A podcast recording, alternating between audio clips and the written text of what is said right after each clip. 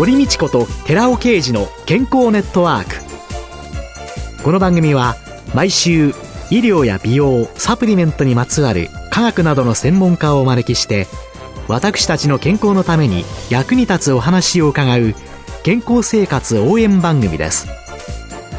包摂体サプリメントと MGO マヌカハニーで健康な毎日をお届けするコサナの提供でお送りします。ここでコサナから番組パーソナリティで神戸大学医学部客員教授寺尾啓治社長の新刊日本人の体質に合った本当に老けない食事術発売のお知らせです。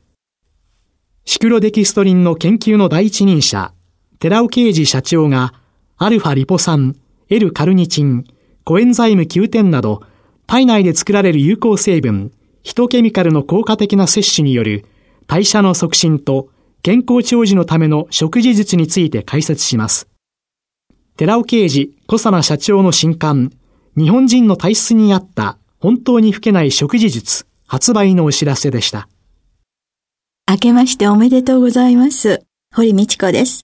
今月は青山サロンキレイファクトリーのプロポーション専門家、蓮見香音さんをゲストに迎えて、今年こそ痩せるを実現するためにと題してお送りいたします。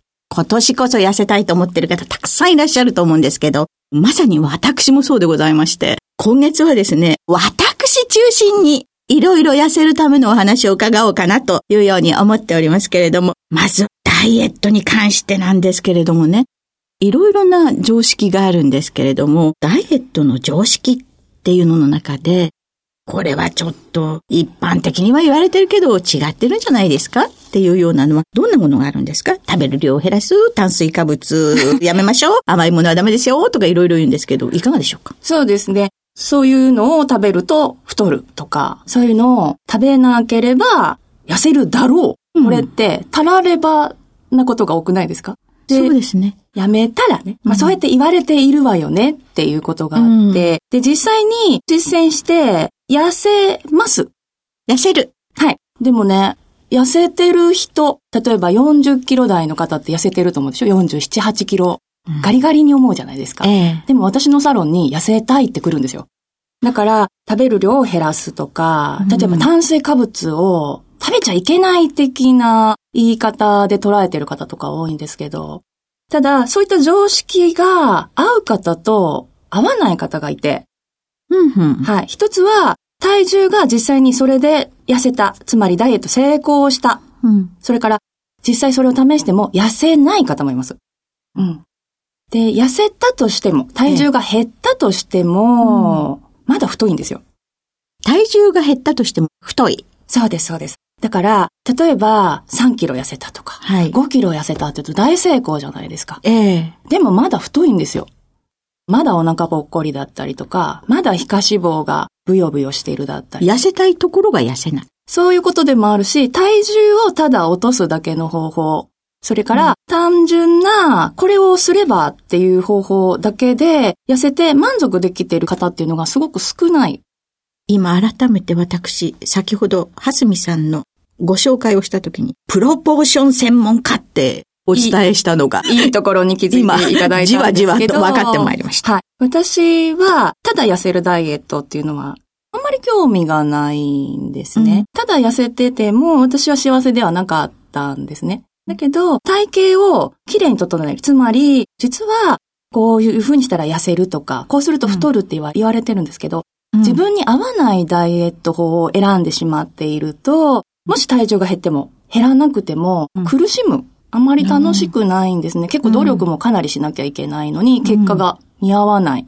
痩せてとしても、あまり綺麗になってない。とてもビキニにはなれないとか、男の人とかでもこう T シャツ1枚でかっこよく堂々と歩けるかな。ってなった時に、そういったのを失敗ダイエットと私は呼んでるんですね。そうすると、ダイエットをずっと続けなきゃいけないんですよ。それは辛いですね。そう、ダイエットは辛いと思ってる方が多いんですけど、自分に合ったダイエット法を選ぶと、ちゃんと簡単にスルッと痩せられるので、結果も出てめちゃくちゃ楽しいんですよね。お なんで間違ったダイエット法を選んじゃうかっていうことなんです。痩せるために脳内を根本的に変える必要っていうのがあるんですか？その楽しく自分に合ったスルッと痩せるダイエット。そうなんです。魔法のようなんですけど、はいまず、一つは、どんな方法を試すかっていう前に、はい。自分がダイエットしたいっていう時にですね、なんで太ってると思いますかって言うとですね、皆さんね、結構スラスラと太ってる理由をみんな教えてくれるんですよ。なんで太ってるんですか？痩せたいですっていう方に聞くんですね、失礼ながら。そうすると、食べちゃうからとか、運動してないからとか、うん甘いものがやめられないわとか、うん分かってるんですね。みんな分かってるんですよ、太った理由は。うんだけれども、でもね、だけどねって、うん忙しいからしょうがないの。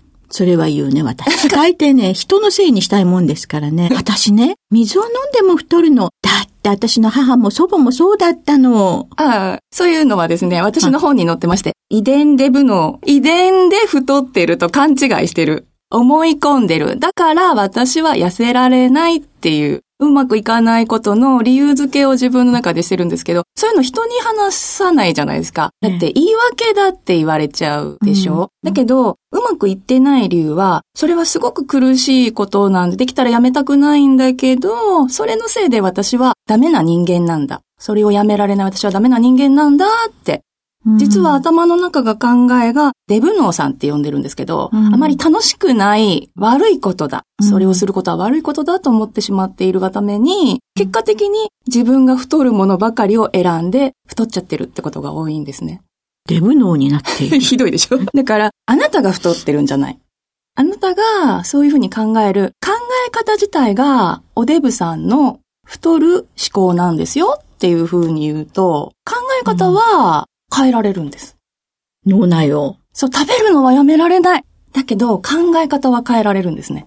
考え方が変えられる。そうです。じゃあ食べるのをやめられないと思っている？私は？考え方を変えると？うんうん。食べるのはやめられるのよ？食べるのは、やめてますよね。なぜなら、朝ごはん食べた後、ずーっと食べ続けてますか？食べてない時間帯もありますよね。ええじゃあ今度、朝昼夜一切食べないってどうですか？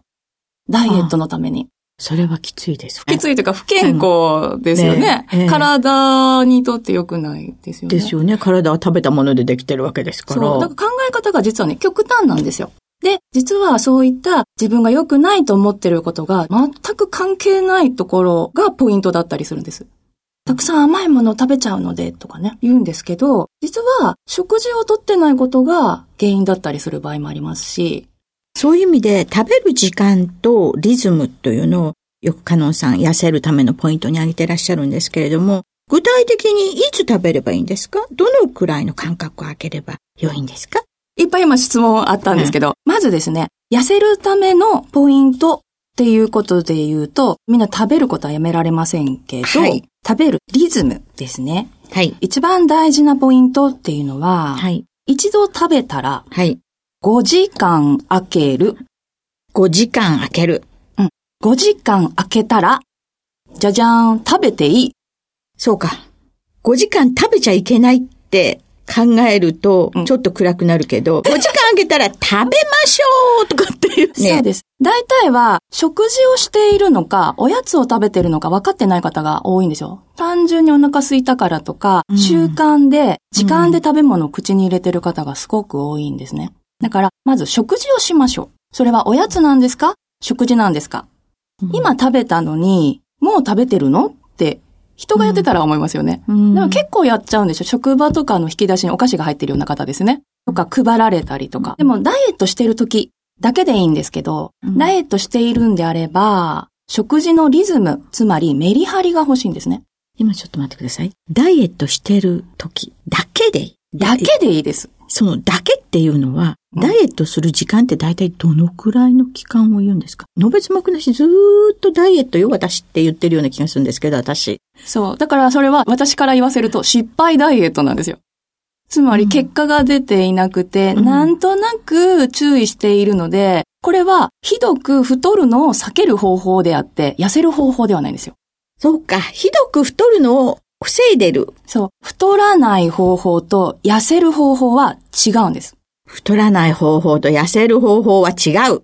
いいでしょ？わかりやすいでしょ？うん。だから、食事ね、みちこさんまあ、みちこさんって呼ばせていただきたいなと思うんですけど、はいみちこさんも多分食べ過ぎだなとか言ってちょっと食事を控えたりとか、ねそ、うです、そうです。大量に美味しそうな食べ物がいっぱいわーっと会食で目の前にあると太るかなとか気になりますよね。しながら、出たものは全部食べちゃうというね。最後だけご飯を半分にしようかなっていうね。ご飯を半分にするっていう、気持ちダイエットです。ね。なんか少し気にしている分、太らない予防線が腫れてるんですよ。これが外れちゃうと、70キロ、80キロ、90キロ。言ってしまう。あ、もう簡単にいきますね。65キロ超えた方と75キロ、85キロの差はないです。意識の違いだけです。皆さん太りましたっていう時に、今何キロですかっていうと、69キロとか、79.8キロとか言うんですよ。72キロとか、81キロになった人はもうね、諦めるんですね。ダイエットしようと思いません。だけど、桁が変わるのは嫌みたいなんです。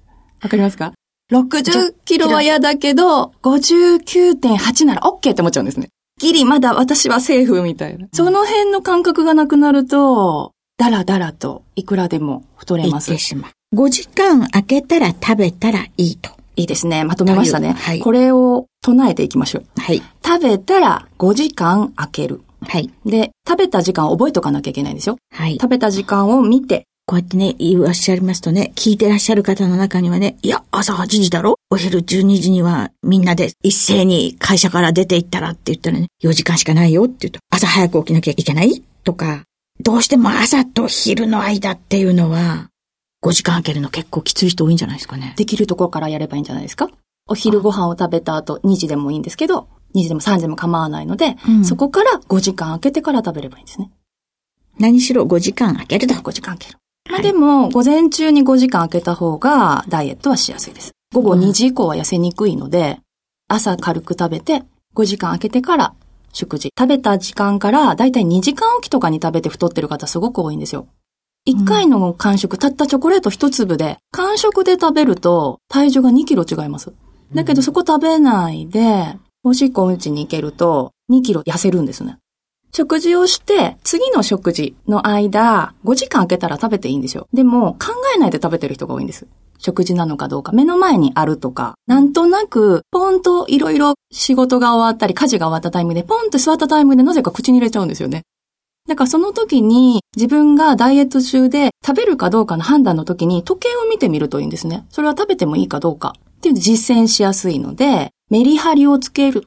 で、これがですね、すごい簡単な理由の一つとして、70歳超えた方ってダイエット難しいと思いませんか、難しいと思いますよ。で、80キロぐらい体重があって、身長がやっぱりね、70歳ぐらいの方だと、150センチ前半ぐらいの方。で、膝が悪くなって痩せなきゃいけないんだけど、食事を減らしても痩せないのよっていう時に、これを教えただけです。私、もう本当に、通りすがりっていうかもうちょっと本当に軽く座っておしゃべりしただけなんですけど、食事してねって、お食事とってるでしょって、朝昼晩食べてるでしょって。で、食事とった後、5時間空けたら食べてくださいって言ったら、その方15キロ痩せたっていう話だったんですね。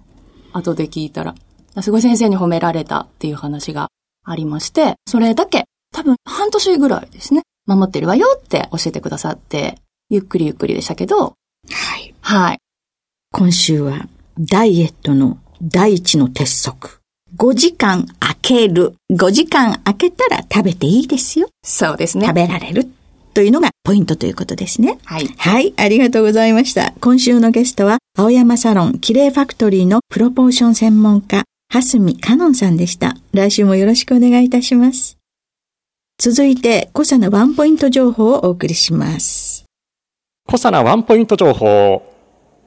こんにちは、ラジオ日経の田中俊秀です。今日私は岡山県赤岩市に来ております。今回はコサナケージングライフが運営する岡山県赤岩市のフライ健康アイランドを私、ラジオ日経田中俊秀が訪ねてご紹介してまいります。お話を伺うのは、フライ健康アイランドマネージャーの寺津誠さんです。寺津さん、こんにちは。こんにちは。よろしくお願いします。よろしくお願いします。さて、このふれあい健康アイランドはどのような施設なのでしょうか？はい。地域住民の方に楽しく健康的に過ごしていただくために気軽にお越しいただいて運動できる施設となっております。どのような施設があるんですか？最新の VR バーチャルリアリティの機器を使った運動器具ですとか、健康王国といったレクリエーション的なエクササイズの機会もございますし、外には人工芝コートもございますので、そちらの方でバウンドテニス、ソフトバレーボール、バドミントンなどといった競技を行っていただくことができます。小佐奈さんと言いますと、これまでサプリを販売したり、あるいはマヌカハニーを販売したりと、そういうイメージが強かったわけなんですけれども、ふれあい健康アイランド、こういった施設を作ろうとしたきっかけは何だったんでしょうか？一貫してですね、健康につながる食品を販売しておりますが、それだけではなくて、運動していただくことで、さらに健康寿命を伸ばしていただくために、こういった施設をご用意いたしました。この岡山県赤岩市に作ったというのは、これはどういったことですか？はい。弊社代表の寺尾啓治の実家がすぐそばにございまして、それであと赤岩市、和気町といった超高齢社会が進んでいるこの土地で、そういったモデルケースになればと思い、始めさせていただきました。となりますと、利用者の方々というのは、ある程度ご高齢の方を想定していらっしゃるんですか？そうですね。ご高齢の方に積極的に来ていただきたいんですけれども、その中でお孫さんを連れてきていただいたりだとか、ご家族、お仲間、ご友人を連れてきていただくことができるような施設になっていると思っております。この施設へのアクセス方法をお聞かせください。JR の山陽本線、熊山駅よりお車にはなると思うんですが、10分程度のところにございます。駐車場も完備されてますか？はい。駐車場もございますので、ぜひお越しください。さて、次週より具体的にこの施設を一つ一つ紹介していただこうと思いますが、次週は何を？はい。最新のバーチャルリアリティの機械をご紹介させていただきます。シンバとイカロスの2種類がございますので、そちらをご紹介させていただきたいと思います。シンバとイカロス。バーチャルリアリティ VR ということですね。これは最新のご自慢の VR と言ってよろしいでしょうかそうです。特に西日本ではなかなか体験することのできないイカロスという機械がお勧めしております。ではどういったものか来週を楽しみにしていただきたいと思います。寺瀬さんからも来週に向けて一言、はい、施設を細かくご紹介させていただきますのでぜひお聞きください。よろしくお願いします。ありがとうございました。小佐奈ワンポイント情報今回は小佐奈ケージングライフが運営するふれあい健康アイランドに私ラジオ日経の田中俊秀が訪ねてご紹介しました。お話はふれあい健康アイランドマネージャーの寺妻琴さんでした。